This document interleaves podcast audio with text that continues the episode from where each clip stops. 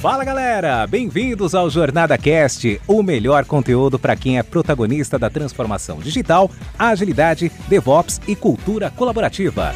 Essa iniciativa é realizada com todo carinho pela comunidade Jornada Colaborativa, que é formada por pessoas apaixonadas em compartilhar conteúdos inspiradores com ajuda financeira para instituições carentes. Aqui, você ouvirá entrevistas com convidados especiais e terá diversos insights para aplicação no seu dia a dia. O Jornada Cast agradece às organizações que contribuem para uma comunidade ainda mais forte.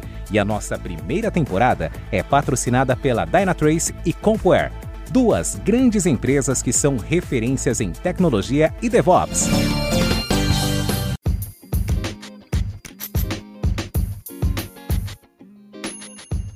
Fala galera, voltamos aí com força total, agora para falar de DevOps na visão executiva. Primeiro tempo do Jornada Cast ao vivo, a gente falou da agilidade, né? E agora é um complemento com três feras, que tem muita experiência e essa vivência executiva.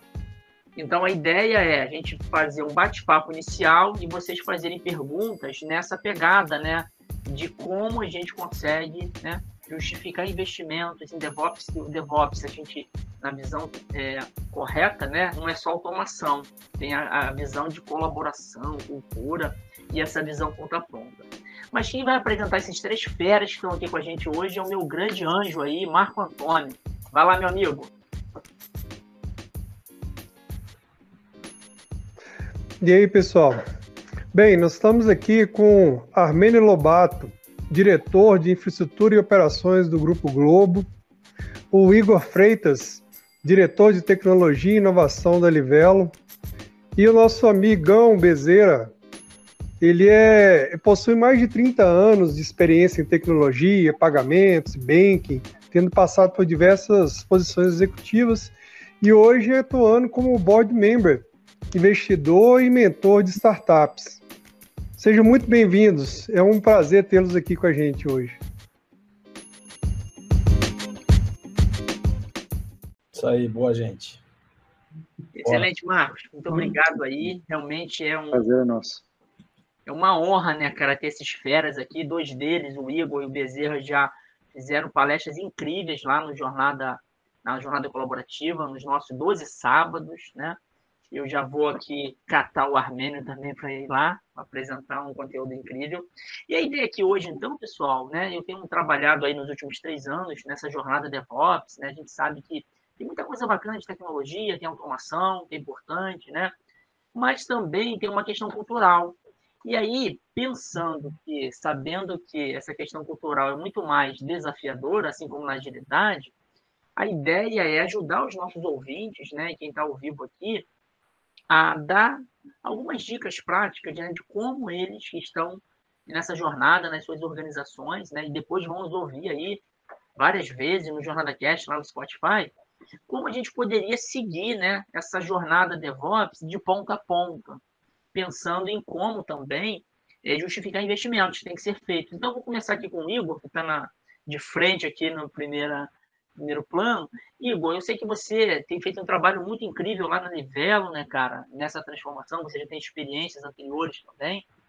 E o que, que você dá dica aí, pensando que, considerando, né, que DevOps não só é automação, né, no fim da linha, mas desde o início lá do ciclo, né, do desenvolvimento, aproximando os times para entregar resultado, e pensando assim, aquele gestor aqui que está assistindo, que tem que justificar, vamos imaginar o seguinte, alguém do seu time, do time de vocês, tivesse que justificar investimentos em DevOps, né? Ou para alta administração nas empresas deles. Como é que eles fariam? Qual seria o caminho que você passaria para eles para justificar esses investimentos, mostrando esses resultados que o DevOps e a jornada traz? Perfeito. Primeiro, é um prazer estar com todos. Prazer participar desse, dessa apresentação aqui, compartilhar um pouco do nosso conhecimento, das experiências. Eu acho que tudo começa com um grande professor, então... elogiar o meu grande amigo e professor Bezerra. Nós trabalhamos juntos nove anos, né, Bezerra? Trabalhamos juntos, ele foi meu, um dos meus mentores lá no Itaú, então tenho grande orgulho de fazer parte desse processo aqui como aluno e também como colega, tá? Prazer tê-lo. Conheci também hoje o Armenio, muito bacana aí, uma empresa é, de ponta que tem se despontado e que se desponta o tempo todo. Falando de, de investimento e de cultura de DevOps numa empresa, Muniz, eu acho que o, o grande fator aí é quando a gente não se preocupa ou só se preocupa com tecnologia. Eu acho que quando nós de tecnologia nos preocupamos numa transformação do nosso fluxo de desenvolvimento, né, do nosso ciclo de desenvolvimento inteiro, só com ferramental, com tecnologia, é, a gente acaba perdendo, porque isso traz, é, no final do dia, para o time de negócio, para os times de produto, traz menos valor, porque ele, ele percebe pouco quando você falou, troquei a ferramenta, troquei um determinado conjunto de práticas, ele precisa sentir um pouco disso. Então, o, o que eu tenho feito, e fiz isso junto com o Bezerra no Itaú e agora na Livelo, É, é trabalhar em três pilares, parece piegas, mas é sempre baseado em três pilares. Não tem como você mostrar é, que a cultura e que a transformação que o DevOps vem a trazer, sem que você ataque de maneira bastante consistente três pilares. Eu acho que o primeiro pilar aí é pessoas, a gente fala muito da questão da, da, do mindset, da cultura, da, da, da capacidade que você tem de transformação. É impossível, impossível você transformar uma empresa É, somente a partir de tecnologia ou somente através de negócio. Ela precisa ser uma transformação que muda a, ca a característica e a capacidade é, da cultura daquela empresa. Então, a, a, acho que a primeira grande mudança dentro de um, de um contexto geral de uma empresa para que você possa vir a efetivamente transformar é, é com certeza, pessoas. O segundo, processos. A gente estava no cast anterior, né, e foi muito bacana escutar os colegas que a, a cultura da transformação ela passa por processos bem aplicados, como meio e não como fim. Então, a gente falou muito de agilidade como meio aqui, né? Então, as, todas as práticas, processos, metodologias associadas que o ágil traz, são processos fundamentais para que a transformação aconteça. E, de novo, sempre pensando como meio, como estratégia, como fluxo de trabalho, e não como fim em si. E o terceiro, o mais emblemático, é a tecnologia, são as ferramentas, são os processos. E outro ponto que, que eu sempre trago, talvez um quarto elemento associado ao terceiro, é que também tentar implementar DevOps, primeiro sem pessoas, sem processos adequados, sem ferramental, já é difícil pra caramba. Em plataformas incorretas, ou dentro de um conjunto de plataformas de tecnologia que você tem, que não são adequadas, é, pode ser um esforço muito, muito complicado. Então, uma transformação também dos seus, das suas plataformas, dos seus processos de negócio, da capacidade, da mentalidade, da cultura da empresa e principalmente o ferramental que suporta tudo isso é o que é o que é o que é possível é o que é possível numa transformação que faça sentido. E, e por último aqui para passar a palavra para os outros é de que isso não seja feita no todo. É, selecione partes que a inovação é mais fluida, né? Selecione produtos que eles estão mais fáceis. É, pessoas que estão envolvidas nesse processo com uma capacidade de mudança, use influenciadores, use práticas que possam te ajudar, use plataformas que você pode criar pequeno, pequenos recortes e transformar para que a empresa possa ver valor no curto prazo. Ah, então, um pouco da, da minha visão e o que eu acho que é bacana, pessoas, processos, tecnologia e evolução de plataformas. Esse é o meu mantra sempre e estou ali à disposição para responder mais perguntas depois. Excelente, excelente. Muito interessante, né, que a gente juntou aqui. É papo entre amigos, e vocês pô, trabalharam nove anos, né? Eu lembro que você comentou comigo que conhecia o Bezerra, mas eu não sabia que era tanto tempo. E eu brinquei até com o Bezerra lá no sábado, quando eu apresentei ele, que ele não sabia que eu era fã dele, né, cara? Porque ele é um cara referência no Brasil, né, em relação a S R E, DevOps, e é uma honra ter ele aqui. E você trabalhou direto com ele, teve essa honra mais ainda, né? Bezerra, você que é um cara, assim, muito reconhecido, não só por DevOps, qualidade S R E, mas por inovação, né? Você falou muito na, na tua palestra lá no nosso Summit, de olhar sempre para o cliente. O que você, então, passa de dicas práticas, complementando o que o Igor falou, para essas pessoas que estão nessa jornada e, às vezes, ficam muito ligados na parte técnica, que é importante, mas é só o primeiro passo, né? Boa. Legal, é, pelo menos também, né, tudo, não é isso assim, né, eu gosto, é bom ter bons amigos que eles falam bem, né, então, primeiro, obrigado à Jornada, turma simpática aí, Muniz, Wagner e Marcos, pelo convite, legal, bom estar aqui, pô, o Igor, super querido aí, fizemos muitas coisas juntas, também batemos cabeça juntos também em outras coisas, o Armenio aqui, eu me sinto conhecido dele aqui pelo meu amigo Vanderlei Bacalá, então, amanhã é aniversário dele, vai esquecer de dar parabéns, hein, senão pega mal lá. De forma nenhuma. Né? E, e, a, e aqui eu acho que, como se é um papo entre amigos, deixa eu tentar, o Igor já falou um monte de coisas aí, ele é, tem, E aqui, vamos, ele fala de professor, na verdade, nesse tema de DevOps, arquitetura, ele é meu professor, tá? Então, ele é super aqui modesto no que ele fala, aprendi um monte, a gente aprende com o Igor um monte, aproveitem o cara.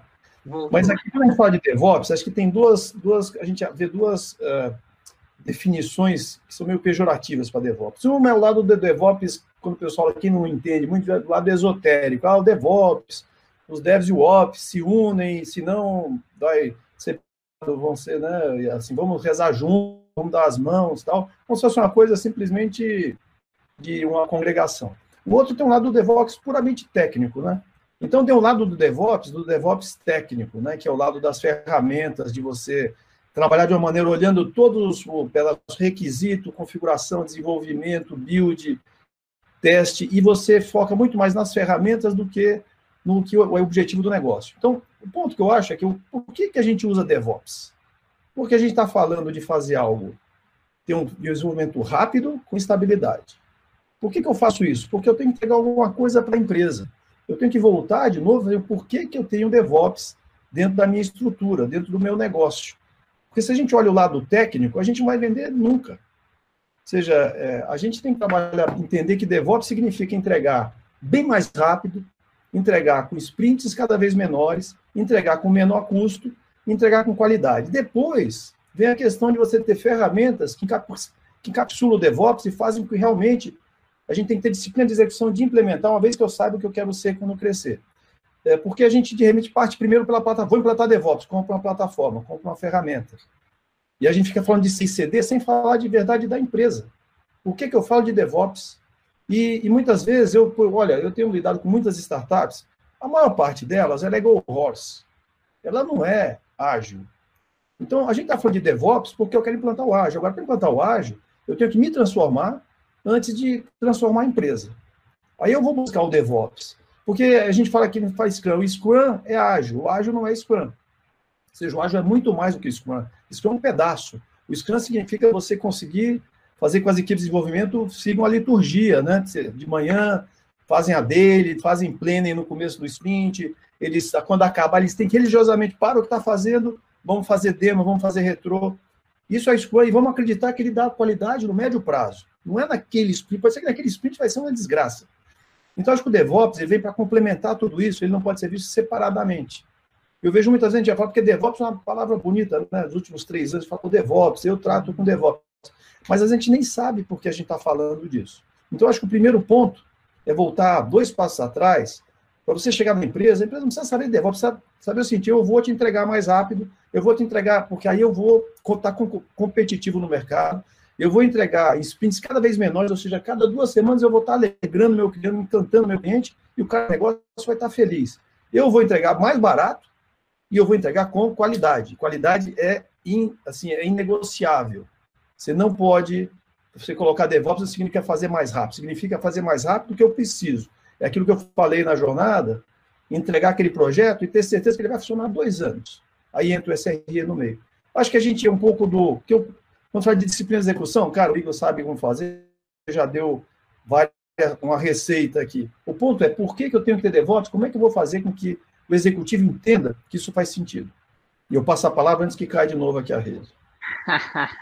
Excelente, excelente, Bezerra. Você falou um ponto que eu tenho visto também muito no mercado, né? Eu tenho conversado com muitas pessoas aí que estão no dia a dia, e se criou aquela lenda de, de que startup é perfeita, né, cara? Não, é tudo lindo, é tudo maravilhoso. Na prática, os caras estão tentando coisas lá, de dez mil, uma dá certo, né? Então, aqui dá certo, parece que é facinho, parece que é lindo, mas o Go Rossi lá impera muitas das vezes, né? E a gente está falando aqui de empresas, né? É, a maioria das empresas que vão se transformar, ela já tem legado, já tem um montão de coisa, né? E ter o DevOps pelo DevOps não é suficiente. E aí, Armenio, você pô, tem uma experiência incrível lá no Globo, né, cara, dessa transformação. Queria que você colocasse aí como é que foi lá e quais suas dicas, e como vocês usaram, né, os argumentos para mostrar que não era DevOps pelo DevOps, não era o ágil pelo ágil, e entregou esses resultados e conseguiu, né, avançar nessa transformação. Uhum. Bem, gente, assim, eu vou até botar o timer aqui, porque se eu for contar a história inteira, a história é longa, ela é longa desde dois mil e sete. Porque, na realidade, quando a gente começou a trabalhar com o que hoje chama DevOps, como esse termo ainda não existia, a gente chamava isso daí na Globo de infra-scrum, que era o pessoal de infra trabalhando dentro dos times Scrum, porque o Agile, na época, era a metodologia Scrum. Tá? Assim, o que, que levou a gente aí para esse lado? Tá? Qual que é a justificativa da gente de trabalhar com, com DevOps? Tem uma coisa básica que é um valor de negócio. No fundo, o que faz a gente ir para DevOps é ir para valor de negócio. Por quê? Porque, no fundo, o uso de, da metodologia DevOps acelera o speed to market. É o quê? É eu conseguir entregar um produto para o usuário final mais rápido. Hoje em dia, tem uma ideia fantástica que todo mundo tem. Arrumar funding para poder desenvolver esse projeto também não é uma coisa tão completa, complexa. Agora, colocar o produto para o usuário usar rápido é o que tem valor. Então, do que eu cuido, que é a infraestrutura, não tem um limite da empresa. Consigo entregar as coisas, é o valor que eu consigo trazer para a empresa. Então, quando a gente começou a usar Scrum lá em dois mil e sete, o que estava acontecendo era o quê? Os times de desenvolvimento estavam acelerando o processo deles de entrega e passando a fazer entregas interativas incrementais para poder colocar os produtos de forma mais...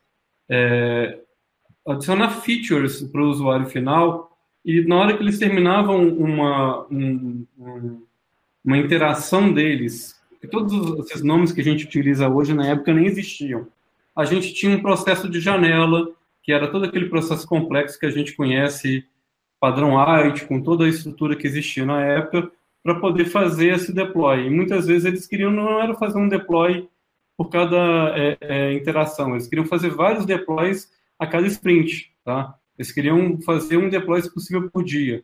E a gente não tinha estrutura para fazer isso dessa forma. Então a gente começou a ver assim, é, o método como eles queriam trabalhar e o método como a gente estava trabalhando em infraestrutura não era compatível. Então nasceu essa estrutura que a gente chamou na época de infra-scrum, que foi colocar pessoas de, de infraestrutura dentro dos times de desenvolvimento. E essas pessoas de infra começaram a ver valor em começar a entregar para o usuário as features o mais rápido possível.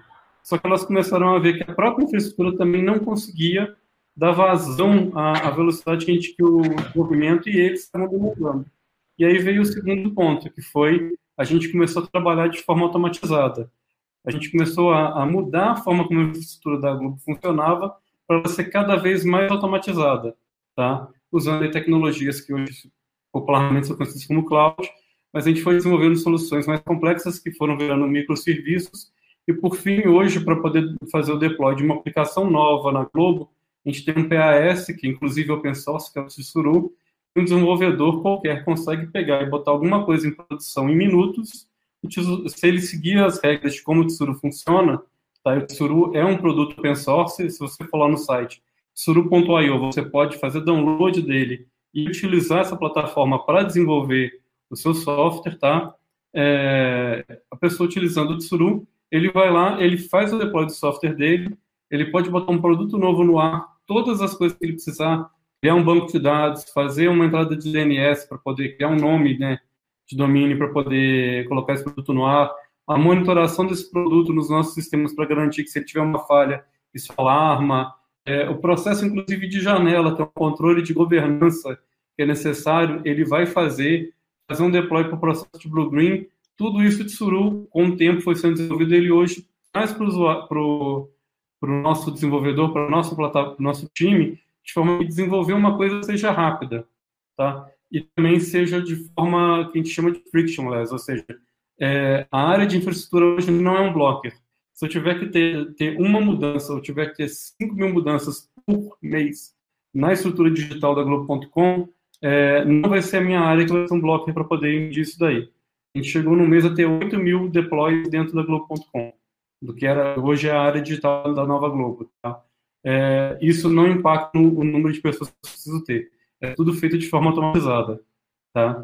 É, e, assim, existe uma visão dentro da, da nossa cultura de ser, trabalhar sempre com interoperabilidade, ou seja, trabalhar em open source, evitar lock-in com qualquer fornecedor.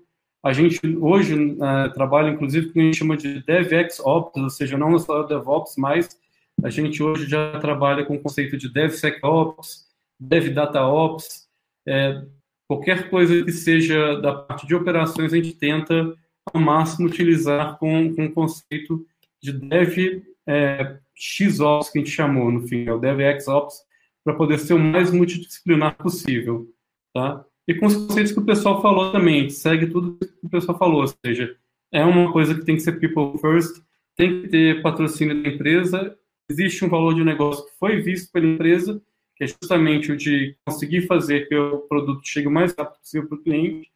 É, a gente tem muito essa visão de Lean, tá? Que é o fail fast, learn faster.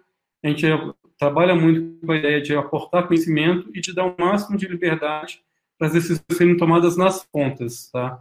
Isso é uma coisa que a empresa olhou muito para ser ágil, as decisões que estão no ponto mais próximo da ponta possível da empresa. Então, é, existe uma liberdade muito grande dentro da empresa as pessoas tomarem decisão o mais próximo da ponta possível. É, uma, é um processo grande de mudança cultural para poder chegar nesse ponto. Tá? E é um processo que a gente está vivendo e amadurecendo e, ao mesmo tempo, também sofrendo desde dois mil e sete dentro do, da Globo como um todo.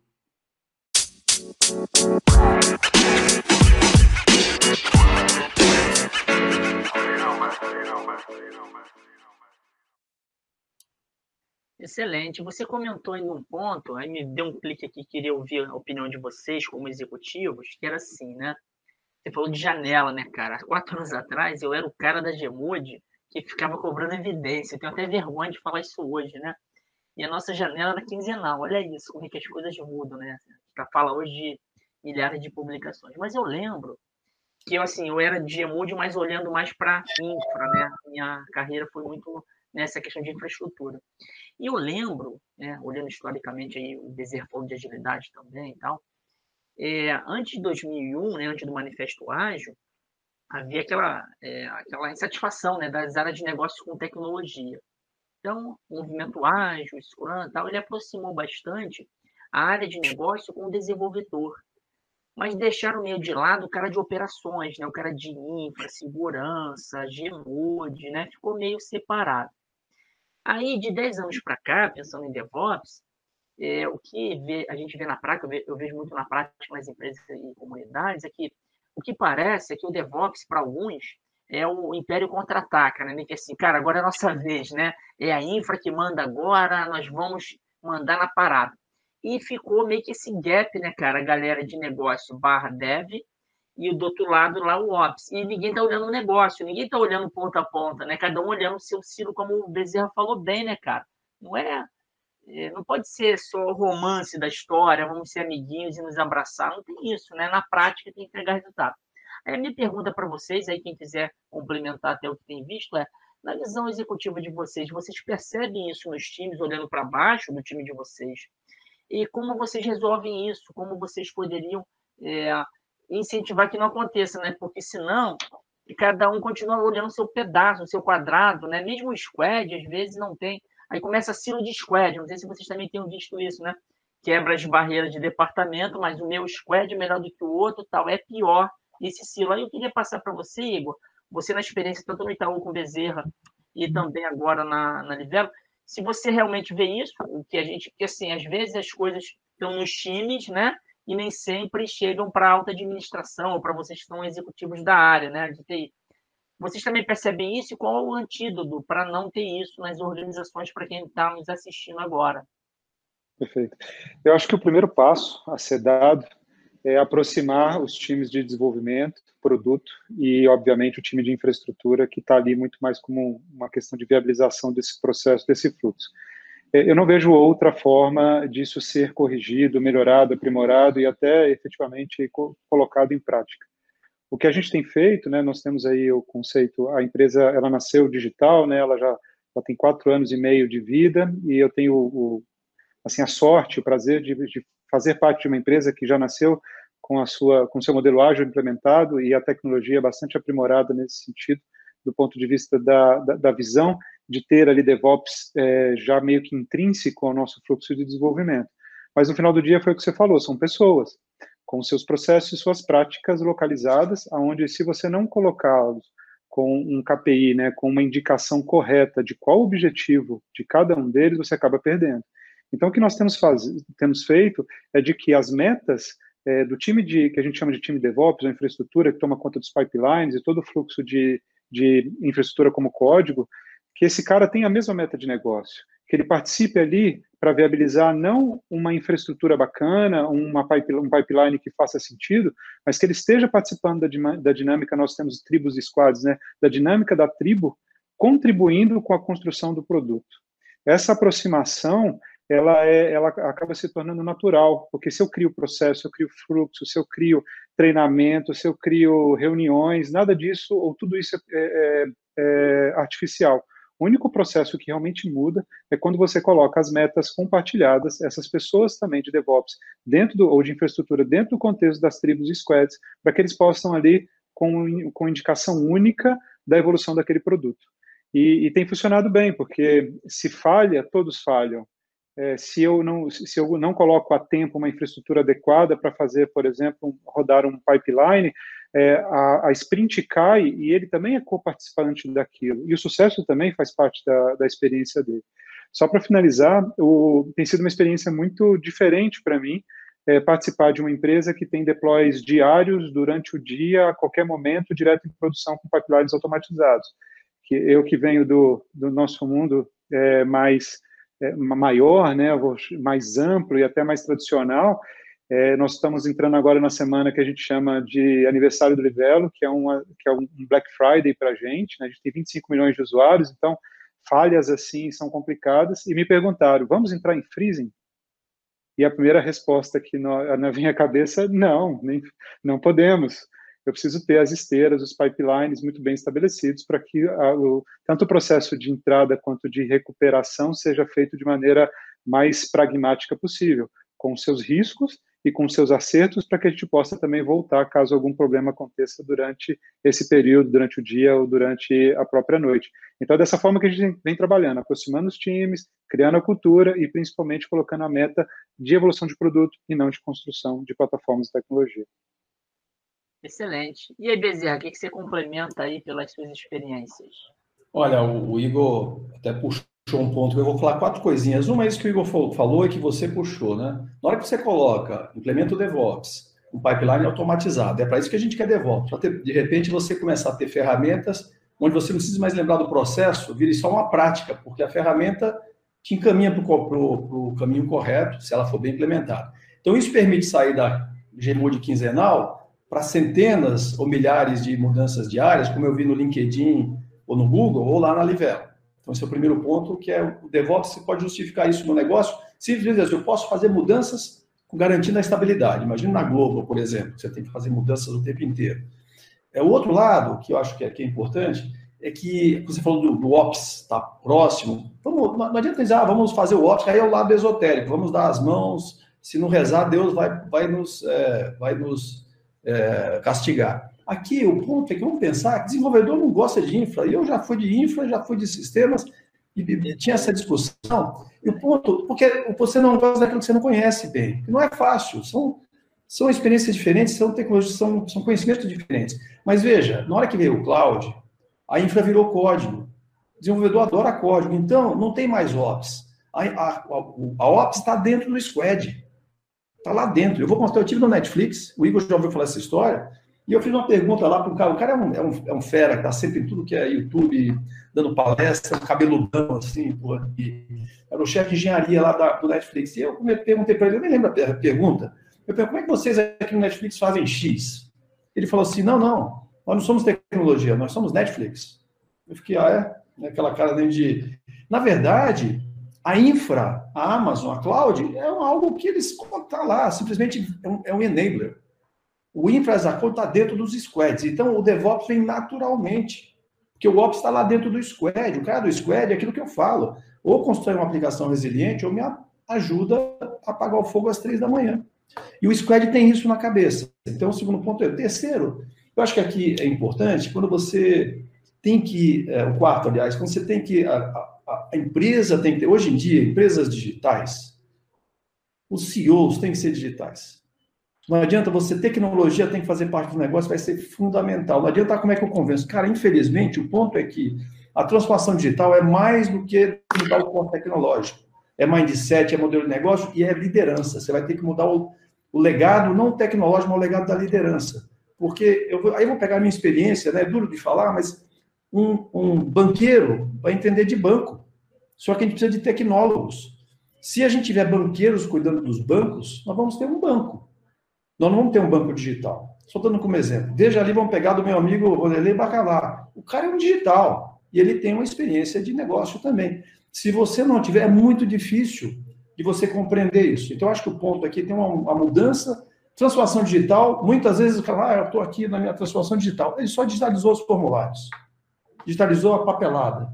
Então, ele só... É, Então, acho que a transformação digital significa muito mais do que você simplesmente colocar um app digital.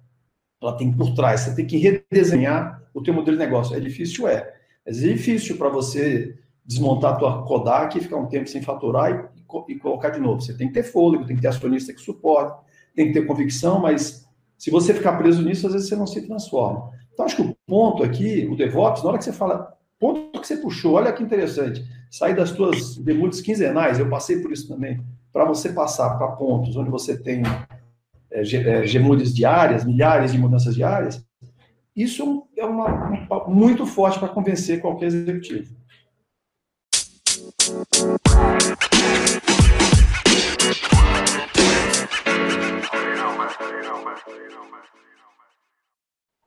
Excelente, Bezerra. Você falou um negócio interessante nessa questão é, da infra é, ter rivalidade com o dev. Isso começa na faculdade, né, cara? Eu dei aula mais de dez anos em faculdade e começa lá essa separação, né? Era assim, eu lembro, como se fosse hoje, o grupinho já se forma na faculdade. Os devs, que adoram programação, e os caras de infra, que meio que não gostam, aí vai trabalhar com rede, com segurança, né?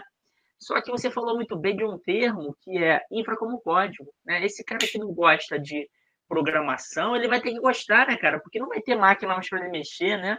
Ele vai precisar trabalhar com código na nuvem, mas principalmente ajudar desde o início no, no, no squad. Muito bom. Aí, Armenio, para você rematar aí para a gente para as perguntas, é... na questão, eu sei que o Bezerra gosta muito desse tema também, eu acho que vale a pena você colocar como é que é feito lá no Globo ponto com, né? Porque a esteira que ele falou de ponta a ponta envolve também, né? Desde o commit lá, o teste automatizado, né? Sem isso, não fica de pé, não adianta é, achar que dando as mãos lá ao DevOps, o negócio vai se manter de pé, né? É... Agora, principalmente, a Globo, a Globo ponto com sempre foi digital, né? Mas agora com o grupo inteiro, né? Eu imagino que tem legado, que tem lá uma série de coisas que é, a gente tem que mudar aquela visão. Mesmo sendo uma coisa mais técnica, mas se não tiver esse patrocínio também de que, cara, não coloca assim, não, é, o prazo não é tão mais importante do que a qualidade. Considerando que a prática, de, que a qualidade não é mais de uma área agora, né? Quando a gente fala de práticas de DevOps. Tem que estar na origem, né? No desenvolvimento, já tem que pensar logo na qualidade, na segurança, né? De que eu vou ter que manter esse negócio no ar. Como é que está essa jornada para vocês lá, principalmente nos times que talvez trabalhassem nessa segmentação, né? Tem um cara que desenvolve, tem um cara que testa e tem um cara que coloca em produção. Pensando numa visão executiva, como é que vocês fazem para convencer essa galera ou quais práticas vocês usam para os caras mudarem esse mindset, se é que precisou fazer isso lá na Globo? Como um todo, isso ainda é um processo em andamento, tá? Isso ainda não está concluído, porque assim, é, é, existe uma diferença muito grande. O lado do que era o digital, assim, essa, essa questão do Optus aí, na realidade, assim, o nosso time de operação lá, ele quase todo, quase todo não, todo time de operação que existia na Globo ponto com também desenvolve, tá? Assim, não tem uma pessoa de operação da Globo ponto com que não é um desenvolvedor.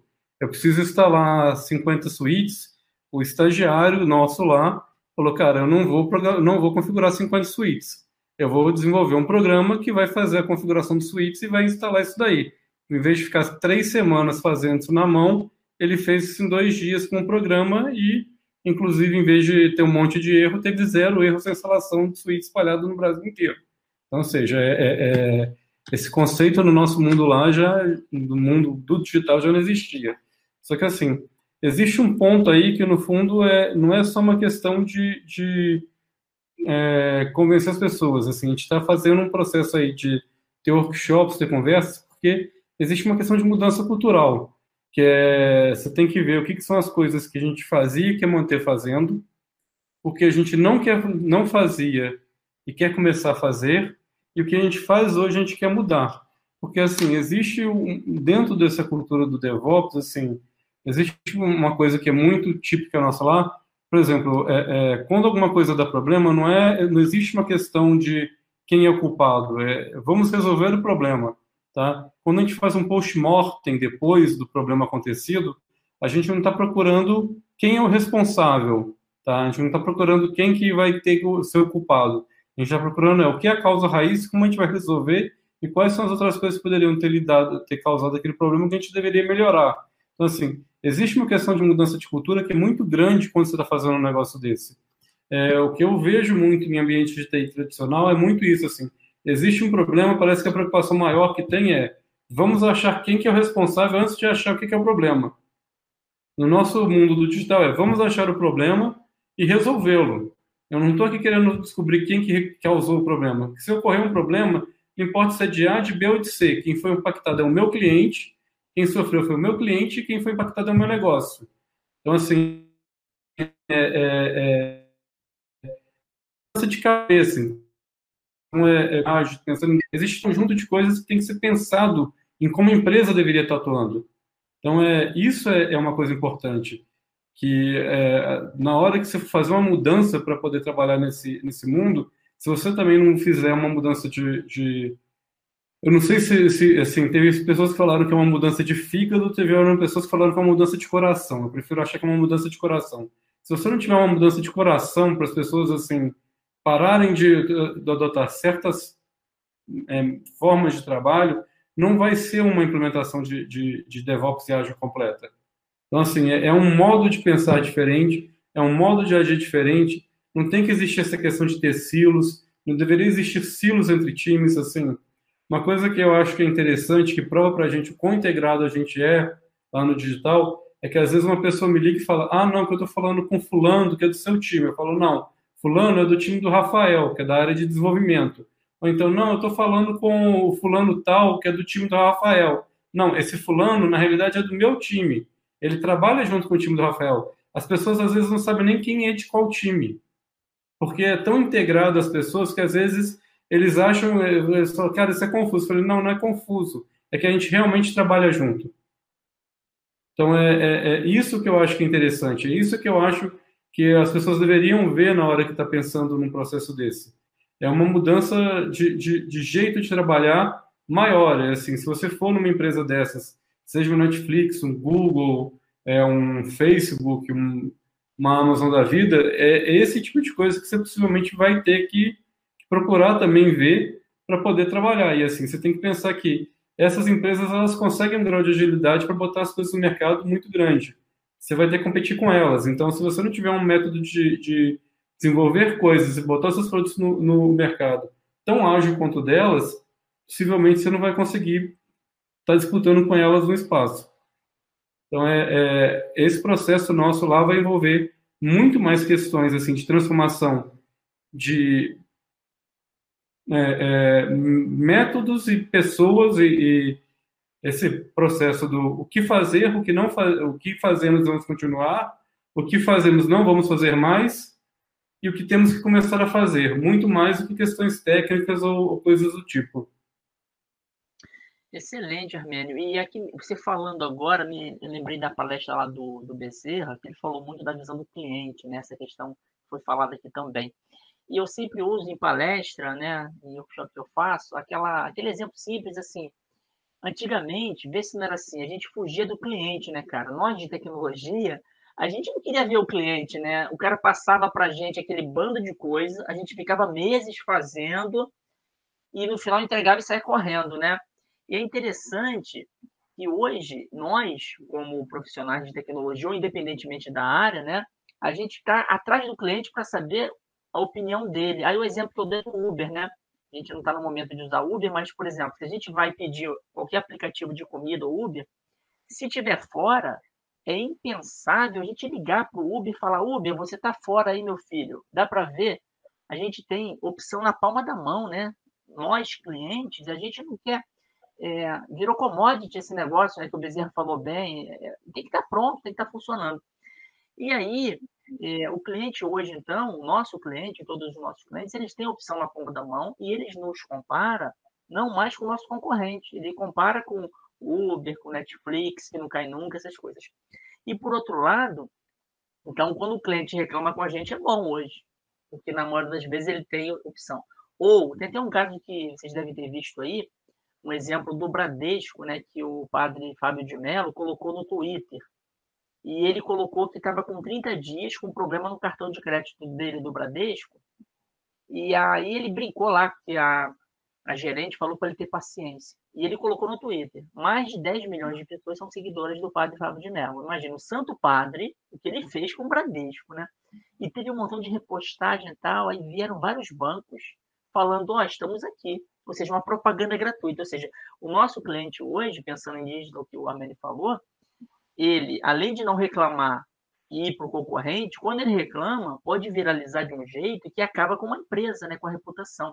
Então, muito legal essa visão aqui para a gente resgatar, né, pessoal? Que DevOps não é só um técnico, né? Ah, eu vou fazer mil implantações por dia. Mas, cara, se eu estou implantando mil por dia e colocando mais erros em produção, é melhor voltar para a janela quinzenal, pô, que pelo menos minimiza o erro. Então, a gente tem que ter a visão técnica, mas tudo de trás para frente, né? Você fala muito isso, né? Primeiro o cliente, você volta para trás, né?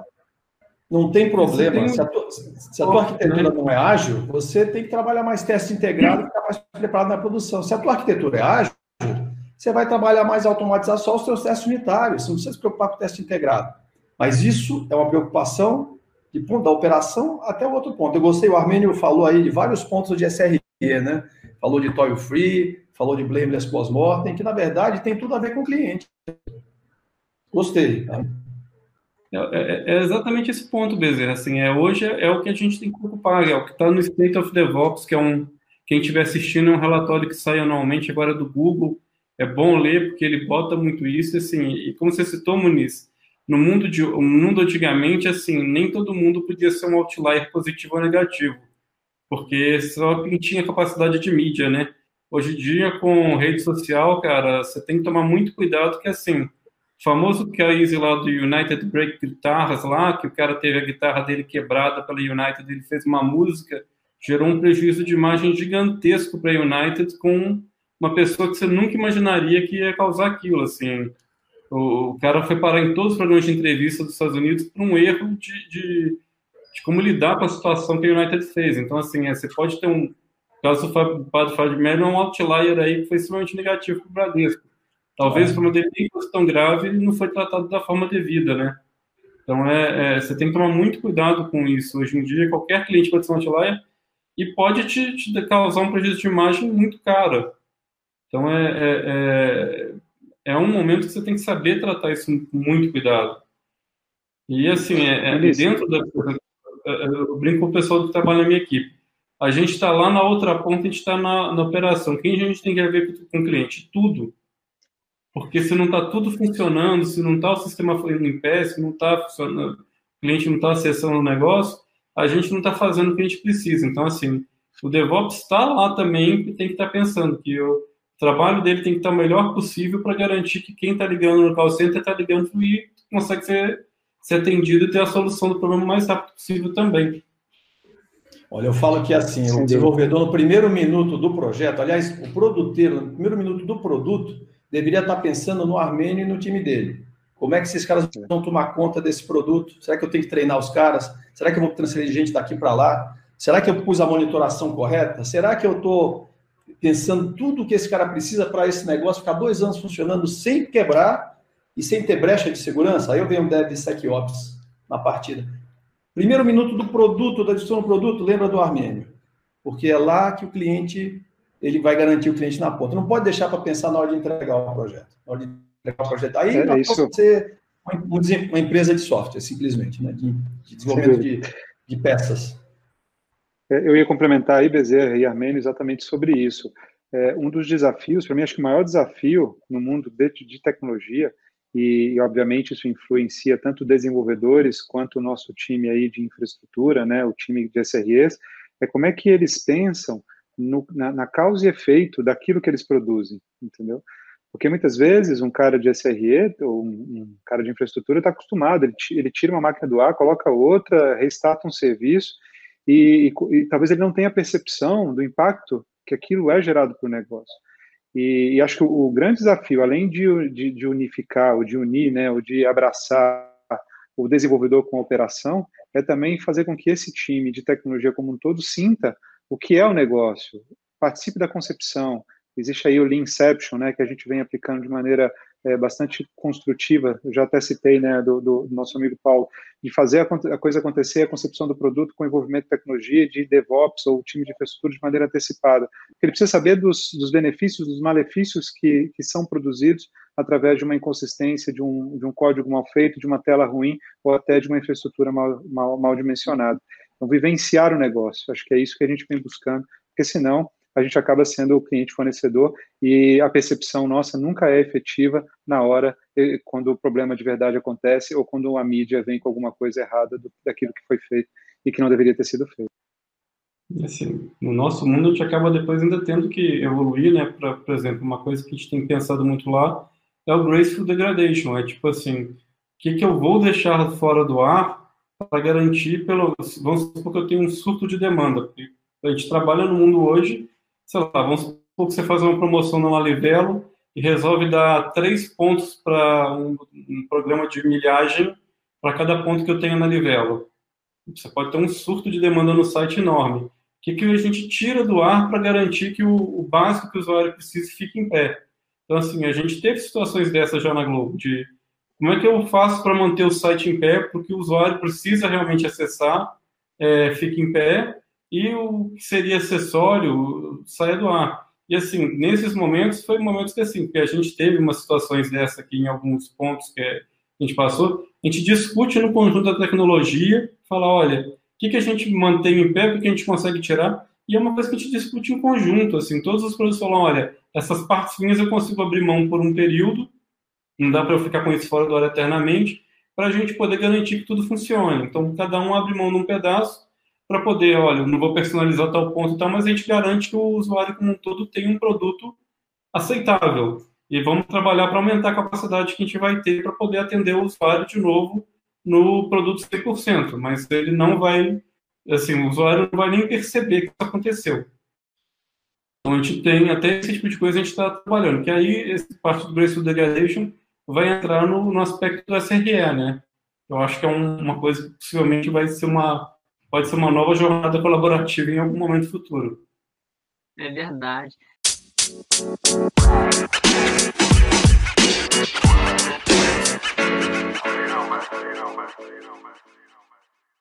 Esse ponto que você falou é muito legal, né? Essa degradação, você combinar as pessoas, porque geralmente cada usuário ele quer prioridade para ele, né? E, geralmente, e às vezes ele não está vendo todo, né? Está vendo só aquela melhoria local, ou só aquela entrega local. É muito legal você ter isso na prática, né? Você combinar com o usuário, cara, olha só, o que é mais importante para os nossos clientes, né? Não para a nossa área. Porque é, é tudo na vida, são escolhas, né? A gente faz escolhas. Então, essa questão da degradação de algum serviço para manter o mais importante no ar é, é, é muito importante, uma prática DevOps. Pessoal, já são dez horas, o papo tá bom demais.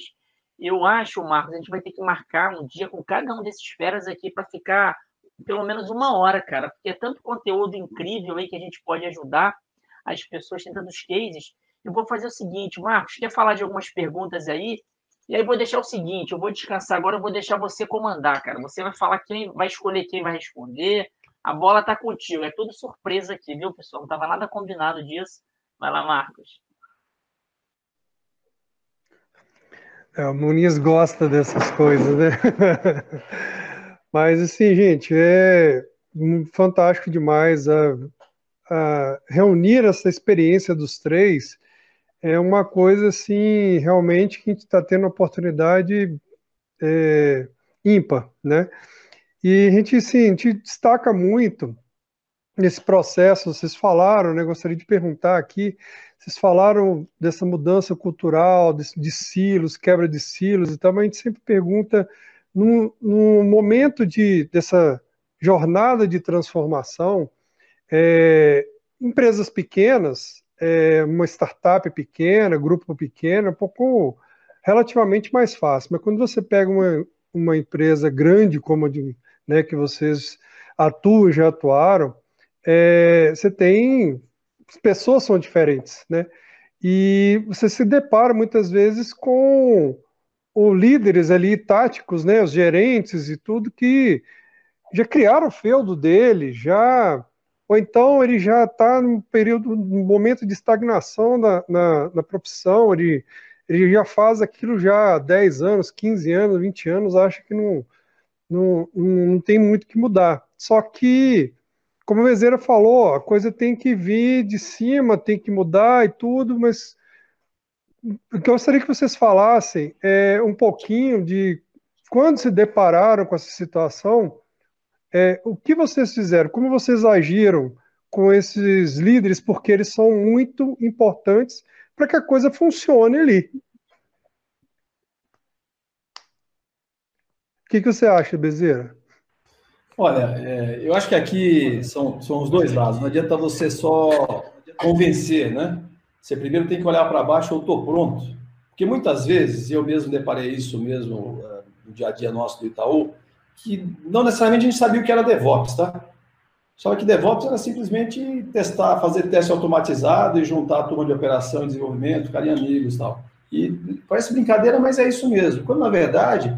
DevOps tem uma, umas cinquenta disciplinas, você pode até escolher o que você quer, mas se você pegar requisitos, você tem M V P, você tem é, é, métricas, O K Rs, você pode, você vai lá em desenvolvimento, você tem desde teste unitário, está no desenvolvimento, não está no teste.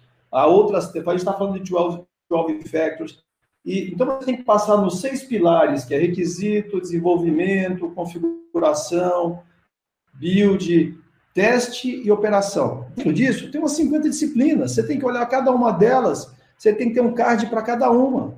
De repente, para cada um dos teus squads, como o Igor bem falou, tuas comunidades, tuas tribos, você definir quais são mais importantes para ter determinado, é, determinados cards ou determinadas é, práticas.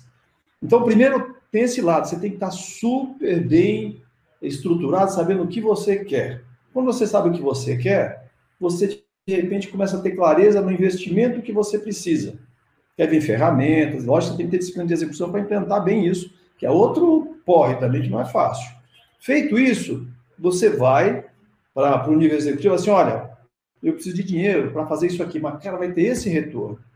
E eu vou medir desse jeito. Aí tem um pouco de... tem que ter patrocínio e sponsor. Aí vem um lado do executivo entender aquilo. Entender, eu sei o que você está falando, porque quando...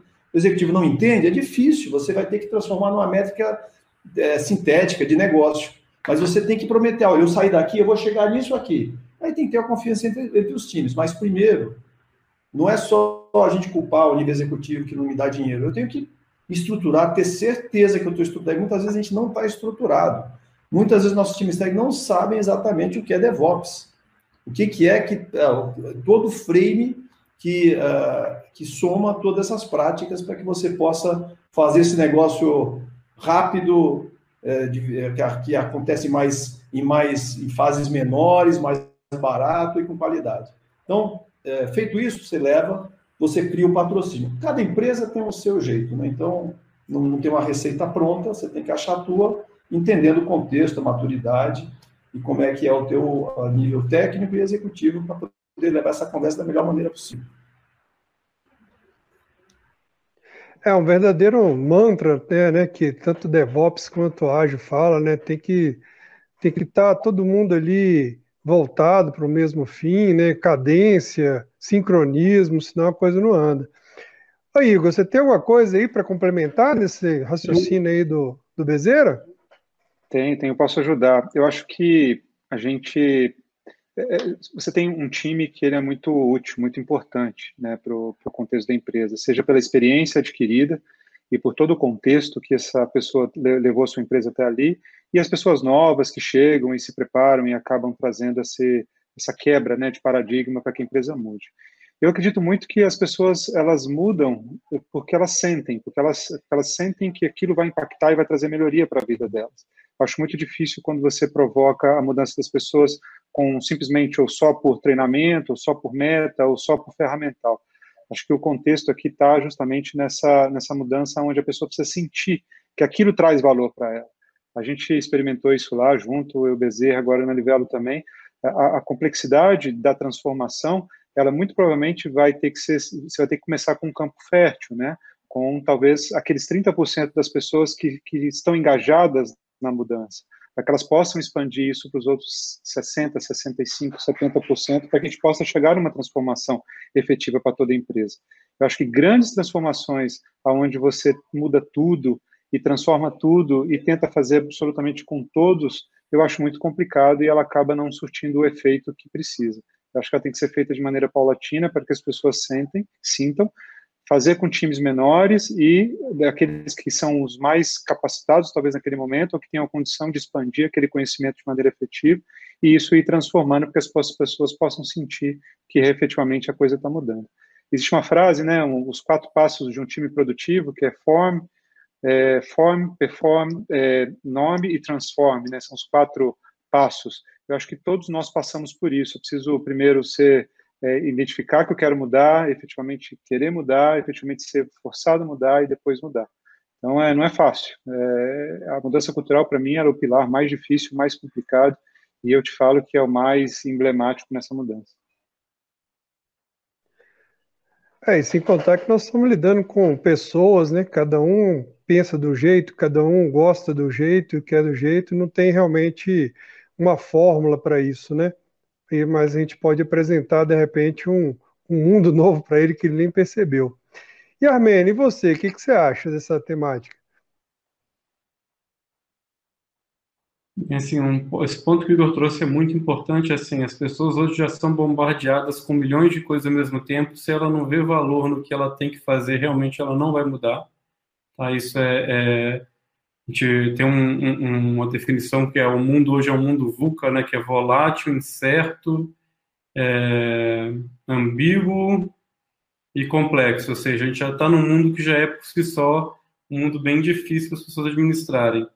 Então, se a gente não, não, não mostrar valor, não mostrar o porquê daquilo, ou por que, que a gente estava fazendo a coisa de um jeito, por que a gente muda, é, qual o valor que aquilo está agregando, seja para a pessoa, seja para a empresa, dificilmente as pessoas vão encarar a mudança ou vão trabalhar em cima daquilo. E, assim, tem um ponto também que a gente tem que, às vezes, pensar, porque algumas mudanças não vão ser para todos, tá? É, tem momentos também que a gente vai ter que pensar que algumas pessoas do time não vão querer participar daquela mudança e a gente tem que saber também entender o momento dessas pessoas e ver como a gente vai lidar com isso. Tá? Então, nem todas as mudanças vão... vão Bom, a gente vai conseguir levar todo o time junto. Vão ter pessoas que talvez queiram ir para trabalhar em outras áreas da empresa ou fazer alguma outra coisa diferente naquele momento, porque aquele tipo de, de coisa, de novo método de trabalho não seja interessante para ela. Então, é, é, também não adianta, assim, dar todo o apoio, tentar trazer todo mundo junto, mas ver que, às vezes, nem todo mundo vai estar disposto a mudar. Então, é, é, é uma parte também que, às vezes, a gente vai ter que trabalhar num processo desse. É, para fechar aqui a pergunta, porque é uma pergunta muito rápida, que é bem técnica, que é uma curiosidade aqui do pessoal, especificamente lá para o Armenio, lá na Globo, quando ele falou de pipelines e tal, é, perguntaram aqui, né, se todas as ferramentas são padronizadas, né, se, ou podem existir pipelines com ferramentas diferentes de acordo com os squads, um usando o T F S, por exemplo, outro Jenkins. É, é uma curiosidade específica de como vocês estão trabalhando lá. São, em geral, padronizadas, mas tem alguns, alguns squads que têm algumas ferramentas específicas, tá? É, em geral, quase tudo padronizado, mas tem um ou outro squad com, com soluções específicas por demandas do que ele... do tipo de coisa que ele desenvolve.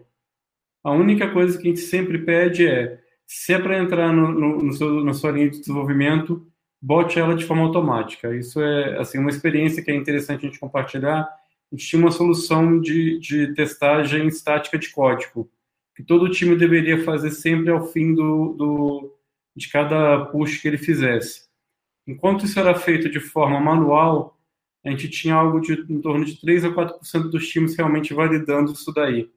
Depois que a gente botou esse, esse sistema de, de testagem dentro do conjunto de testes automáticos, isso subiu para cem por cento. Todo mundo valida e todo mundo trata. Então, a única coisa que a gente pede para o time é, quer fazer algo diferente, ajude o seu DevOps e o time que faz a gestão de ferramentas, que tem um, dentro do time de DevOps tem um, um time que cuida de gestão de ferramentas, a integrar essa ferramenta no pacote, caso você ou alguém mais queira utilizar, isso seja automático. Eu só, Marco, só complementando, Marco, só complementando, só complementando é bem rapidinho.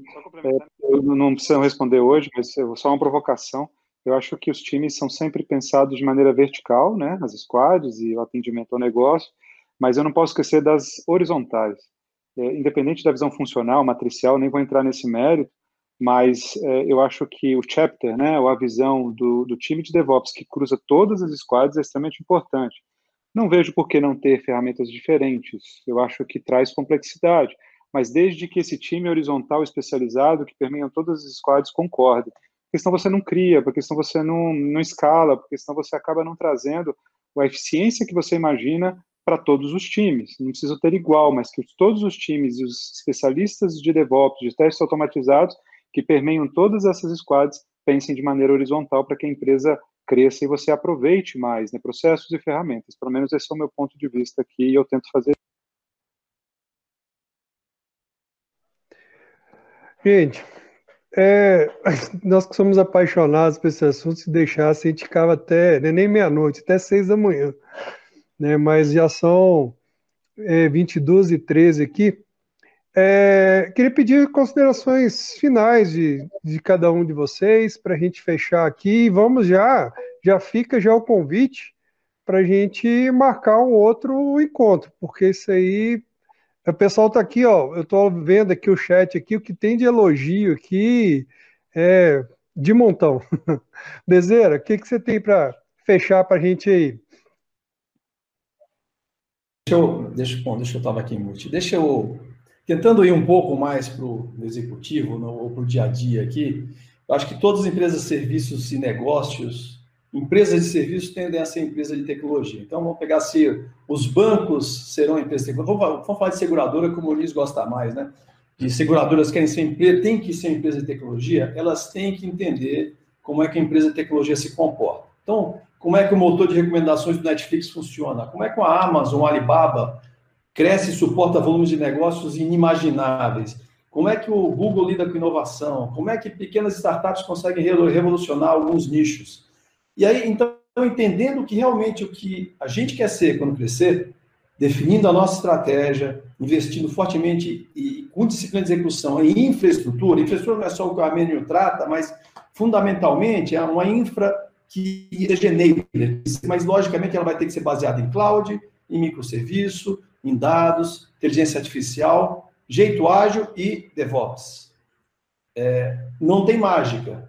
Importante ter estratégia e convicção, super importante. Mas a disciplina de execução dessas práticas de tecnologia são importantíssimas. Daí vem o DevOps. Você vê que eu deixei o DevOps por último, né? Eu falei cloud, microserviços, dados, inteligência artificial, ágil e DevOps. DevOps é super importante, que é um cara que viabiliza tudo isso se bem implementado, facilita, é um É uma peça que faz aquilo girar mais rápido, só que é duro de encaixar. Então, assim, se a gente quer ser, se eu quero, sou um banco, uma seguradora, quero me comportar com tecnologia, vou ter que entender como é que esses caras funcionam. Esses caras funcionam baseados nessa infraestrutura. Estou colocando ágil aí dentro também, é um enabler desse negócio. Então, eu acho que aqui tem um plano de fundo enorme. O mais importante é a gente conectar, e o Armenio colocou isso também, ou seja, é, como é que eu conecto que eu faço na ponta de tecnologia com o que a minha empresa entrega. E aí sim, quando eu faço isso, putz, vai dar um clique. Todo mundo vai trabalhar junto. Certo? Agradeço e obrigado pelo papo. Beleza, obrigado, Bezerra. E, Armenio, que mensagem que você deixa aí para os nossos ouvintes, aí, para os nosso, nossos amigos?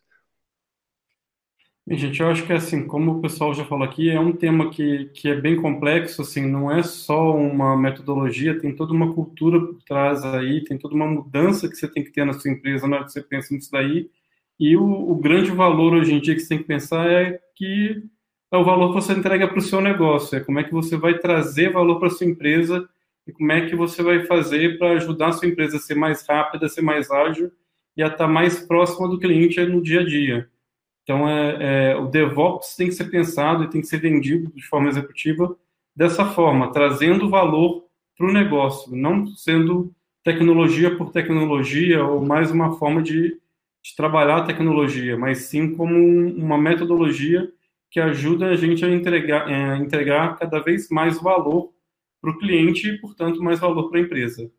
É, agradeço o convite aí, foi muito bom estar é, tá com vocês. Bezerra, você é amigo do Bacalá, com certeza é um cara gente boa. Grande Bacalá, meu chefe. Não, meu não, chefe não, não, não vai esquecer amanhã, hein? Leva, comigo, leva o bolo, velhinha, ah. bolo, tudo isso, hein? Amanhã é tudo bolo. Aniversário do chefe, né, cara? É, amanhã, amanhã é aniversário do chefe. E muito bom estar com vocês. Espero que a gente possa se encontrar em próximos temas, que eu acho que assim, é um tema que ainda tem muito que a gente pode explorar. Tem a questão do S R E, a questão do Grace Degradation. É um tema que se estende muito e que eu acho que a gente pode ter novos encontros aí para ter mais discussões.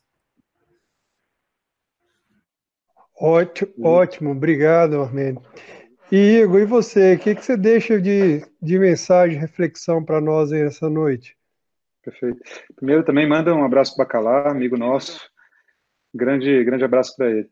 Eu deixo duas mensagens, tá? É o que eu busco e é o que eu tento aí construir times que pensam também dessa forma. Primeiro, tenha sempre a tecnologia como meio, porque o final do dia o que importa é o negócio. Então, o nosso objetivo como, como empresa, como atividade, é sempre viabilizar e trazer valor para o negócio. Então, é, tecnologia é meio, todos os processos, práticas e ferramentas que a gente traz, eles são sempre meio para viabilizar o negócio. Esse é o primeiro ponto que eu, que eu deixo. O segundo, conheça muito do seu negócio. Conheça o tipo de perfil do seu cliente, conheça como é que gera a receita através... Leia, saiba ler o D R E, né? Saiba ler o balanço da sua empresa, saiba identificar aquilo que traz valor, aquilo que não traz valor, porque você, com certeza, vai conseguir conceber e estabelecer é, ferramentas e aplicações, plataformas, microserviços que realmente transformam. Então, eu deixaria esses dois recados. Tá? Pense a tecnologia como meio e conheça bastante do seu negócio.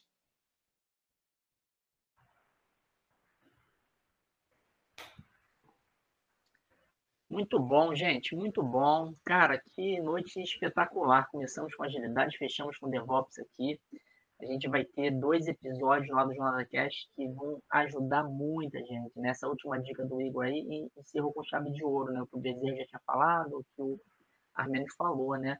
A gente tem que conhecer o negócio da empresa, né? E é interessante, se a gente olhar lá atrás, com aquela visão de silos, né? A gente achava que cada um fazendo o seu pedacinho, no final saía o resultado para o cliente, né? Como o cliente antigamente não era tão exigente, não tinha opção, ele engolia isso. Nunca foi bom, a verdade é essa, né? Mas ele aceitava. Só que hoje, como vocês falaram muito bem no mundo digital, o cara tem escolha e o cara vai na rede social. Então, ele não aceita mais. Nós não aceitamos mais isso, né? Então, nós de tecnologia, não somos mais de tecnologia, a gente tem que conhecer o negócio. O Bezerra falou um negócio muito bom.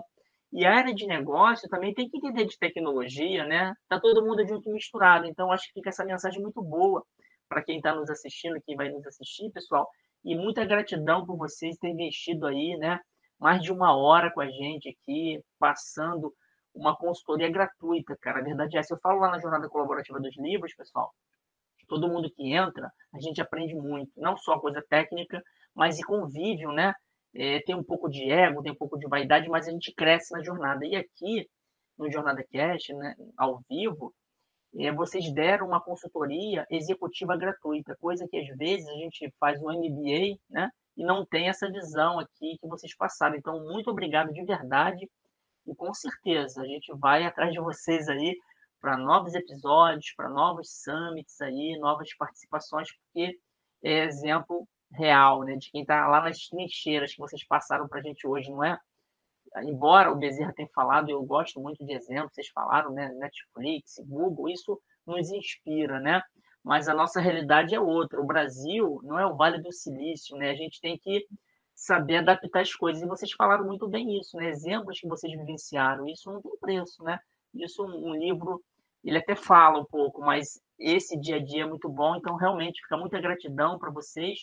E a gente vai se encontrar muito ainda aí, tá, pessoal? Obrigado. Se você gostou desse podcast, deixe seus comentários e acompanhe a comunidade Jornada Colaborativa nas redes sociais e Metaps. Os links estão na descrição. Assine também o podcast Jornada Cast para não perder nenhum episódio da série. Ah, e se você também quer contribuir, compartilhe esse episódio nas suas redes para que possamos crescer ainda mais. Um grande abraço e até o próximo episódio. Moderador das perguntas, Wagner Drumond. Designer, Rodolfo Colares. Organização e edição, Bruno Jardim e Doni Matias. Fundador da Jornada Colaborativa, Antônio Muniz.